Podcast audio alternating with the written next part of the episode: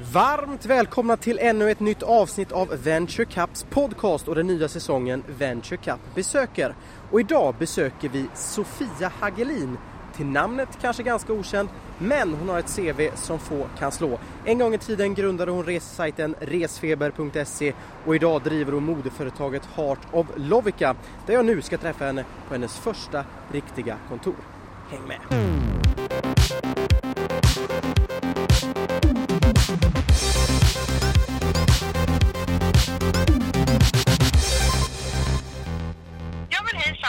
Sofia Hagelin, Heart of Lovica. Hej på dig Sofia! Jag står utanför Hallå, här hallå. nu. Hej! Hallå, hallå. Nu kommer vi fram till kontoret. Här är ditt första kontor Mitt här. första Är det så? kontor, ja! Välkommen in! Åh, tack så du ha. Och det var fint. Spartanskt. Och e här ekade en hel del också. Ja, jag gillar att hålla det lite stilrent och... nej, nej, skämt åsido. Det är faktiskt idag jag har flyttat in här. Är det så? Mm. Ja, ja, ja. Så att det är väldigt eh, nytt. Det är rent och snyggt här nu. Nu så finns det en bas. Nu ska vi börja bygga här och göra fint och hänga upp alla kläder och lägga, sätta alla färgkartor på plats i hyllorna och så vidare. Jag har inte riktigt hunnit det tills du kom. Nu är det mycket vitt här. Ja, nu är det väldigt vitt och lite eko. Ja. Man har precis hört mig nu berätta lite grann om vem Sofia Hagelin är. Men ska vi också, ska vi inte börja där? Vem är Sofia Hagelin? Sofia Hagelin är eh, en tjej som bor eh, i Stockholm, som har rötter ifrån Tornedalen. Min mamma är därifrån och min mormor är född i en liten by som heter Lovikka, där det stickas Lovikkavantar sedan 1892. Eh, jag har man och tre små barn eh, och jag har drivit två företag och jag sjunger i en jazzorkester på fritiden. Se där. Ja, det är väl lite kort om mig. Nu bara nappar jag upp här för jag tror alltid att jag har sagt Lovikkavantar. Men det heter alltså Lovikkavantar, är det så? Ja, helt riktigt. Nu är även du och alla lyssnare initierade. Lovika heter byn. Lovika, eh, Lovika-vantar heter vantarna de stickar där uppe. Så att eh, varför vi kallar det för Lovika här i Sö- Stockholm och söderut, det, det är och förblir en gåta. Men det, vi har en, jag har en mission här att, att lära ut hur det egentligen heter. Precis, och du eh, jobbar ju nu och driver med företaget Heart of just Lovica. Berätta lite grann, vad, vad, vad, vad gör ni? Heart of Lovica gör stickat mode som hämtar inspiration ifrån sticktraditionen i Lovica. Varit igång i nästan, vi har femårsjubileum nästa år. Eh, vi har blivit nominerade till Årets modeföretag i år av Svenska moderådet. Eh, jag gör ju än så länge främst eh, mode för tjejer. Eh, det är eh, både koftor, klänningar, kjolar, mössor, vantar, halsdukar. Eh, jag älskar stickat. Och fler med dig. Ja, och, det, och i, i allt jag gör så vill jag att det ska finnas en stark koppling till arvet, till Lovikka, till sticktraditionen där. Så man, det är mycket, eh, det är lite tofsar och handbroderade detaljer i allt vi gör. Eh, och jag, för mig är det också viktigt att det är hållbart det vi gör. Så att jag eh, jobbar med väldigt eh, hög kvalitet på materialen så det ska hålla länge. Jag håller produktionen så nära Sverige som möjligt och, och i allt jag gör försöker jag tänka vad som är bäst för miljön. Men ska vi, jag brukar alltid börja de här intervjuerna med att, man, att vi backar bandet lite grann. Och som ni hört så har ju du, är ju du också grundare av sajten resfeber.se. Men jag vet att det började även som liten flicka. Ja, vad var det jag började med? Har jag, vad har jag sagt nu någon gång? Det kommer jag knappt ihåg själv. Nej, men jag har ju gjort allting från att ha sålt eh, saft på gatan till att sälja jultidningar till att... Ja, eh, eh, det, he- egentligen började jag ju som reseledare också i, redan i skolan när jag ordnade vår första klassresa i, när jag var sju år. Så att, ja, eh, det, det där har alltid funnits med mig. Entreprenörskap och att eh, sälja och det har jag alltid tyckt är kul. Och så går vi fram lite grann. Vi har eh, som jag nämnt resfeber.se. Hur startade den resan egentligen? Eh, egentligen började det med att det här var nästa, det här var mitt andra jobb. Det var ganska tidigt i min karriär. Jag hade också gått på Handelshögskolan i Stockholm. Jag hade jobbat med TV och med, lite grann men jag, det var ju inget för mig. Jag tittade aldrig på TV. Jag var inte så intresserad. Jag brann inte för det. Och sen så fick jag möjligheten att vara med Eh, i ett jättetidigt skede på Scandinavia Online som drevs av Schibsted och Telenor. Och där man hade bestämt att eh, vi ska satsa på nischade tjänster på nätet. Det här var precis i början av IT-eran, 97. Eh, och jag fick då ansvaret för resor. Skapa en tjänst för resor som vi kan tjäna pengar på. I stort sett var uppdraget. och ja, så jag hade ansvar för allt. Allt från budget, affärsplan, anställa folk och sen dra igång satsningen. Så man kan säga, jag lärde mig allting om att starta och bygga ett företag för att jag tog ingen egen risk. Och jag blev därför tyvärr inte rik på kuppen heller i pengar. Men jag blev rik på erfarenheter. Så kan man väl sammanfatta det. Det var en fantastisk resa. Oh.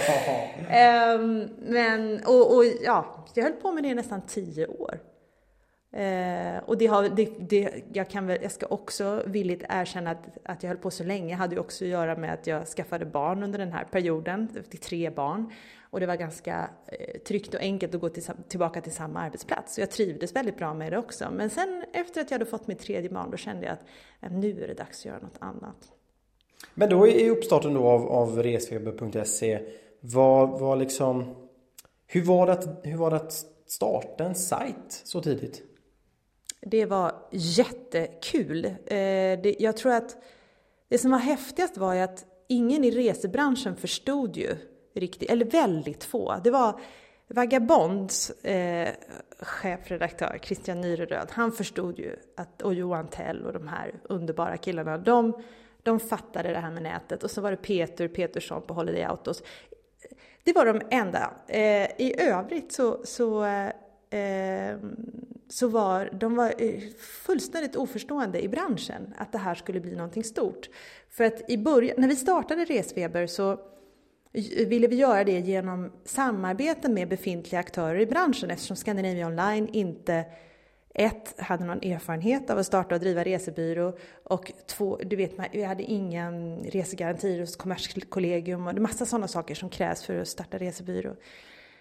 Så att, eh, och det var jättesvårt att hitta samarbetspartner för det var ingen som trodde på det här. Jag, jag, vet, jag kommer ihåg, jag ringde runt till allt ifrån eh, de stora charterarrangörerna till flygbolag till res, stora resebyråer och de sa alla eh, ja, kan du skicka ett fax om det där så kan vi titta på det. så det, det kändes otroligt. Det, det slutade ju med att vi, vi startade egen resebyrå väldigt snart. Eh, och eh, det gick ju väldigt bra.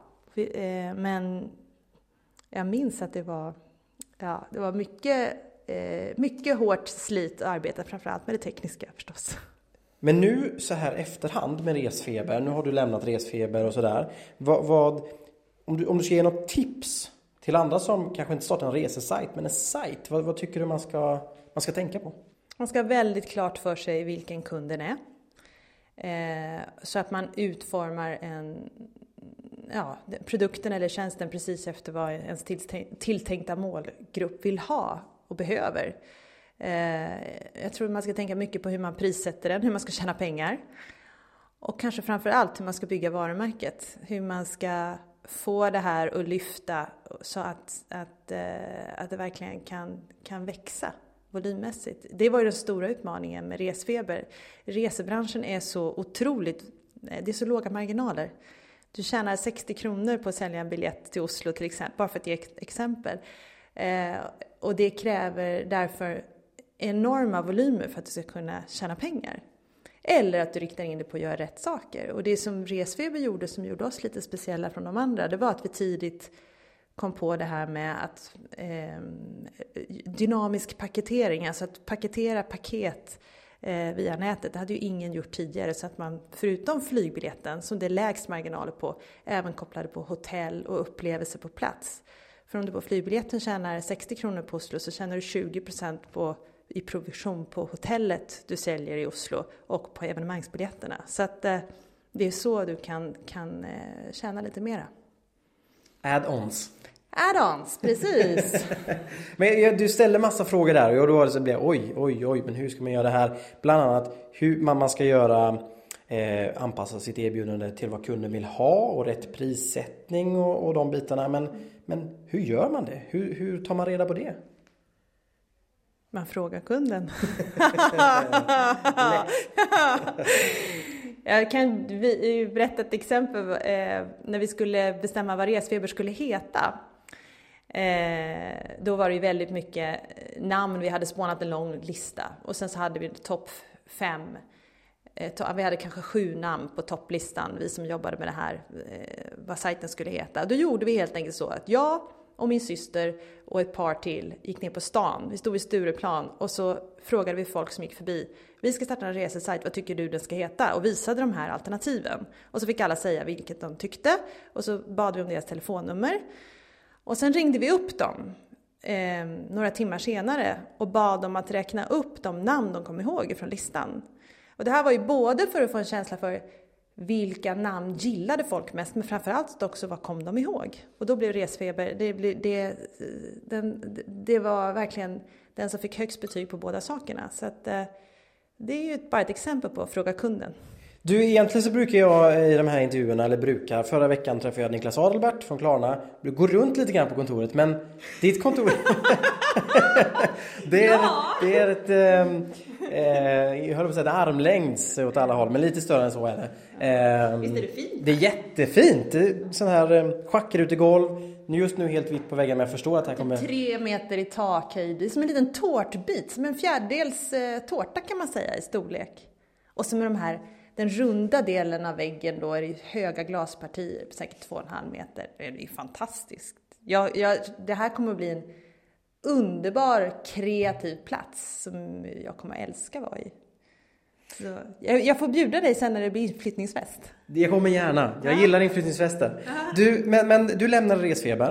Eh, och sen så fick du då den här, nu står vi i ditt första kontor, Heart mm. of Lovica. Mm. Hur, hur fick du den idén? Jag var uppe och firade påsk med mina släktingar i Kangos som ligger två mil från Lovikka. Där har mina föräldrar hus. Och jag försöker åka upp ett par gånger om året för jag tycker det är så fantastiskt där uppe. Det är så vackert, det är så lugnt, de, ja, så är det så härligt naturligtvis och både naturupplevelser och träffa släkten och sådär. Och så började jag prata med min morbror om vad tråkigt det är att hela sticktraditionen i Lovikka håller på att försvinna att det är så få som stickar idag, att stickfabriken som fanns i byn gick i konkurs för några år sedan. Um, och Erika Aitama, det är ju faktiskt så att den, det hette alltså damen som stickade det första paret vantar 1892. Erika Aitama, hon levde en bra bit in på 50-talet. Och en del av de här damerna som bor i byn, de kommer ju ihåg henne. Så det finns liksom, men de damerna är ju typ i 80-årsåldern nu. Och så det känns som att det är en bit kulturhistoria som håller på att nästan vittra sönder lite och jag blev alldeles jag tyckte det var så sorgligt eh, och jag tyckte att, eh, att det här får ju inte ske. Det får ju liksom inte bara försvinna utan det här måste, det här måste man ju kunna göra någonting kring. Och det här är som sagt nästan fem år sedan när jag började tänka, eller fem år sedan jag började tänka på det. Och, jag, och just då var Odd Molly som störst. Alltså, och de har ju hela tiden hämtat lite inspiration ifrån eh, ja, men lite etno och, stickat. Och, så jag tänkte, men tänk om man kan göra det här, men göra det på ett, på ett helt annat sätt än vad, vad Odd Molly gör det, men en, där man hämtar inspiration ifrån traditionen. Ett, eh, man har ett större hållbarhetsfokus och eh, man gör, och ett ganska stilrent formspråk. Eh, det borde ju funka, tänkte jag. Och att man inte bara gör vantar utan att man utvecklar det till en hel kollektion. Kläder och kanske på sikt även en herrkollektion. Skulle inte du vilja ha en tröja va? Vet du vad det första jag var inne på er hemsida idag? Det var så här, kollade efter en herrkollektion. Ja. Det finns inget bra stickat för herrar. Nej, det har vet. alla som lyssnar en affärsidé också. Ja, faktiskt. Ja. Ja, jag, jag tycker inte någon annan ska göra det. Nej men verkligen, det, det är någonting som, som eh, jag ser som nästa steg. När jag har fått eh, ordentlig snurr på dam så, så ligger här närmare än barn. Därför eh, som sagt eh, hög kvalitet på stickat för män, där finns det mycket att göra. Och det finns inte så många alternativ idag. Men du fick den här idén. Du var uppe eh, hos dina släktingar uppe mm. i Lovikka. Mm. Eh, vad var liksom första steget sen? Ja, då eh, åkte jag upp eh, en gång till bara ett par veckor efter att jag hade fått den här idén och så pratade jag med, eh, träffade jag Husmodersföreningen i Lovikka. Det finns alltså en sådan med 18 damer som bevarar den här traditionen och de äger varumärket Lovikka Vante. Och, eh, och så åkte jag och träffade dem och så berättade jag om min idé, att jag ville göra det här. Jag visade eh, lite, några första skisser till, eh, på hur det skulle kunna tänka se ut. Och så undrade jag naturligtvis om, om, om, för jag kände att ska jag göra det här då vill jag ha byn med mig, annars så gör jag inte det. Jag tyckte att det är väldigt viktigt att, att få den eh, förankringen. Och eh, jag minns så väl när jag, när jag presenterade det här för dem och jag var så nervös. Eh, jag hade med mig min fem månaders bebis under ena armen och en, en korg med kanelbullar under andra armen och alla drack svart kaffe vid bordet och, och ingen sa någonting. Och jag pratade och pratade och pratade säkert alldeles för fort. Eh, och berättade om allting. Och sen så till slut så sa jag, ja vad säger ni, vad tycker ni om det här då? Ingen säger ett knyst. Och till slut så reser sig en av de här damerna upp. Hon heter Margit och hon var då ordförande i föreningen.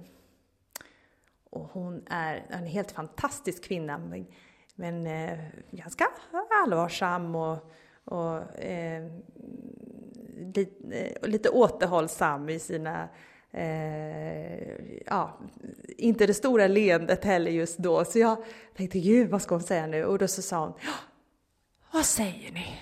Det är väl bra det här? Och alla andra runt bordet säger Och på den vägen är det. De, de tyckte om det här. De tyckte naturligtvis främst om att jag har min mormor Märta ifrån, som kommer från Lovikka. Att det fanns en, en, en anknytning i min familj till, till byn. Okej, så du fick deras ja. Du åkte tillbaka till Stockholm. Ja. Hur, hur, hur togs det här emot då? vad, vad liksom... Ja, alltså sen jag menar, jag hade ju aldrig jobbat i den här branschen. Jag kände, liksom, jag kände en person som hade någon som helst koppling. Hon hette Anna, eller heter Anna Liljedahl. Hon jobbade då på Hennes och Maurits och jag hade träffat henne för tio år sedan på min svägerskas möhippa. Så det var inte någon sån här nära relation direkt. Men jag ringde till henne, jag tänkte jag måste börja någonstans. Och hon var fantastiskt hjälpsam och generös och delade med sig av kontakter och andra personer hon tyckte jag borde träffa. Och, och sen började jag också läsa i tidningarna om, om framgångsrika eh, entreprenörer inom mode och konfektion. Och så ringde jag helt sonika upp dem och sa hej, får jag bjuda dig på en lunch? Och det är helt fantastiskt vad, vad generösa människor är med att dela med sig och berätta. Det ska man inte vara rädd för att fråga. Man kan ju inte få något annat än ett nej. Så jag lärde mig jättemycket på det. Jag fick tips på allt ifrån bästa revisorn till eh, bra eh, kontakter på produktion och eh, för det är ju det svåra i den här branschen. Det är ju eh, att hitta riktigt, någon bra fabrik som kan hjälpa en att sticka upp grejerna. Och eh, sen var jag igång ganska snart efter det. Jag började ta fram lite prover. Eh, på det. Och sen så, så vi började med en liten blygsam kollektion om sex plagg och några mössor och vantar som vi visade upp för ett hundratal tjejkompisar, vänner och släktingar. Eh, och eh, det togs oerhört väl emot. Eh, jag sökte till Formex, till något som heter Young Designers som är en avdelning på Formex för nykläckta designers och vi kom med där som en av tio och då tänkte jag när vi gjorde det, nej men nu jäklar, nu satsar jag. Nu, sats, nu kör vi. Och det här var då januari 2009.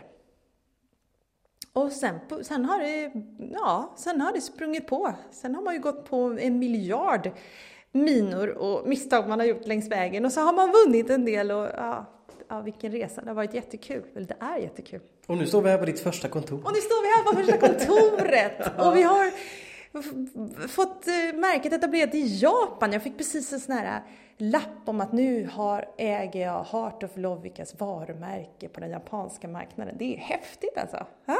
Vem hade trott det för fyra år sedan? Hur känns det? Ja, det känns mäktigt faktiskt. Det känns jätteroligt och det känns superkul att, eh, att någonting som, jag menar för mig så är det ju, det är ju lite mer än bara ett företag i och med att min mormor finns där eh, och, och, att jag har en sån stark koppling till bygden. Så det, det känns naturligtvis fantastiskt kul. Hur är, hur är eh, relationen med bygden idag när det rullar igång och när du kommer upp? Jo, men alltså jag försöker åka upp och träffa Husmodersföreningen en gång om året. De har en vantfestival i mars. Varje, nu har de börjat, det roliga är att eh, senaste tre åren så har det tagit fart även i Lovikka med, med eh, sticktraditionen eh, och flera unga har börjat eh, lära sig hantverket. Och, så det har liksom blommat upp även där, vilket är jätteroligt att se. Och den här vantfestivalen till exempel, det är något nytt som har, nu gör de det för tredje året i rad i mars här, eh, kommande mars månad. Och, eh, så det försöker jag vara med på. Jag gjorde en modevisning med Heart of Lovikas kläder på Vantfestivalen när, när den första hölls då för två år sedan. Eh, och sen när jag åker upp i september så brukar jag eh, försöka passa på att träffa, eh, om inte hela husmodersföreningen, ibland allihop och ibland några stycken, bara för att hålla den här löpande dialogen, låta dem få se kollektionerna före alla andra och sådär. Så att eh, det känns viktigt för mig. Men nu så jag funderar lite grann. Du har haft resan med Resfeber som har varit en fantastisk resa mm. och nu Heart of Lovica. Mm. Två helt olika branscher. Mm. Vad, vad, är, vad är skillnaden att driva företag i, i de olika branscherna? Oj. Eller likheter kanske man ska prata om också? Ja. Eh, den stora skillnaden är ju att jag håller på med någonting man kan ta på nu, vilket jag älskar. Och vilket jag saknade med Resfeber. Eh, resfeber var ju häftigt för att det var upplevelser. Det var roligt också, men det det är något alldeles speciellt när det är någonting du kan ta på. Att det är något estetiskt vackert, att det är något... Eh, att man faktiskt skapar en produkt. Eh, så det är väl den största skillnaden. Eh, den andra väldigt stora skillnaden är ju att jag har gått från eh, Resfeber som var den här stora riskkapitalsatsningen. Det var ju, förutom Scandinavia Online så kom det ju ganska snart in flera ägare eh, med riskkapital. Så det var ju en annan tillväxttakt. Jag har ju valt att göra Heart of Lovica precis tvärtom kan man säga. Det vill säga köra det själv, bygga det sakta. Det kommer ju ta längre tid. Men jag behåller kontrollen i bolaget. Jag är inte så intresserad av externt kapital, i alla fall inte ännu. Ska jag göra en stor etablering till exempel på en stor marknad som USA eller någonting, då är det rätt att börja ta in kapital. Men jag, jag växer sakta nu här i början. Det har passat mig privat. Eh, det har, och, jag, och framförallt så ser det, det är det jag vill. Och det är så härligt att få bestämma det. Men, men vi, vi, nu, nu kan vi ändå gå lite grann. Nu ställer mig här vid bordet eh, på ditt väldigt fina kontor. Eh, och ni som lyssnar, lyssnar på Venturekraft Podcast säsong 4 och avsnitt 2 med Sofia Hagelin som är grundare och jobbar med Heart of Lovica. Du, eh, jag tänker på det här med Art of Lovica. Lovica är ju ett väldigt så eh, starkt varumärke. Hur bygger man ett, ett varumärke med kanske, ibland när man är entreprenör, inga pengar alls? Jag måste vara smart. ja, men tänk, alltså, nyttja det lilla man har på ett smart sätt. Och där är ju, sociala medier är ju ett, om vi börjar där, det är ju ett fantastiskt, eh, flera fantastiska instrument man kan använda för, för att bygga varumärke. Och där gäller det ju att eh, verkligen tänka efter, vad är det man ska sälja? Eh, som i mitt fall så är det ju oerhört mycket, man, man säljer en image, en bild, en, det är väldigt bildbaserat det jag håller på med. Snygga bilder säljer kläder. Eh, därför har jag investerat mycket i att bra foto och, och sen valt sociala medier som är mer bildbaserade som Instagram, som Facebook naturligtvis och så. Eh, jag har inte jobbat lika mycket med Twitter till exempel, där, för det passar inte riktigt min produkt lika bra.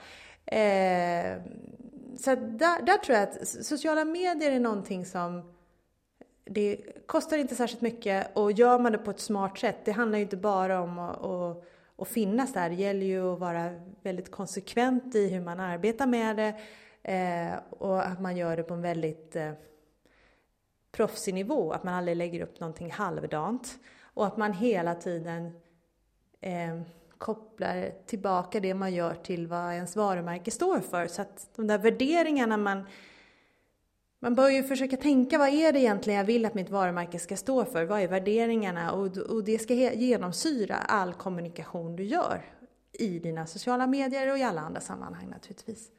Så det, det, det är väl mitt tips. Jobba med sociala medier på ett smart sätt som passar ditt varumärke. Det andra som är otroligt eh, det är ju om man lyckas få igenom sin story till media på olika sätt. Och, och där gäller det ju också att tänka, inte bara nu vill jag berätta om min produkt på mitt sätt, utan man måste vända på tankesätt, tänka vad vill journalisten skriva om? Vad är intressant för dem att skriva om? De vill ju skriva om någonting som blir en spännande berättelse för läsaren. Eh, det ska gärna vara någonting som kanske knyter an till en trend just nu eller till någon, eh, någon nyligen släppt undersökning, alltså någonting som känns aktuellt. Om du kan koppla det du gör och ditt varumärke, din produkt till någonting annat som händer i tiden, då har du ju mycket större chans att få, igenom, få ett genomslag i media. Så det tror jag man ska tänka på. Så kanske man ska, ja, man ska fundera igenom just på också på olika medier, jo, intresserad av olika saker. Jag har till exempel försökte, man kan ju berätta om Heart of Lovica på väldigt många olika sätt. Tidningen Land är intresserad av att se mig eh, när jag träffar Husmodersföreningen och höra både hu vad Husmodersföreningen tycker och, och, om Heart of Lovica.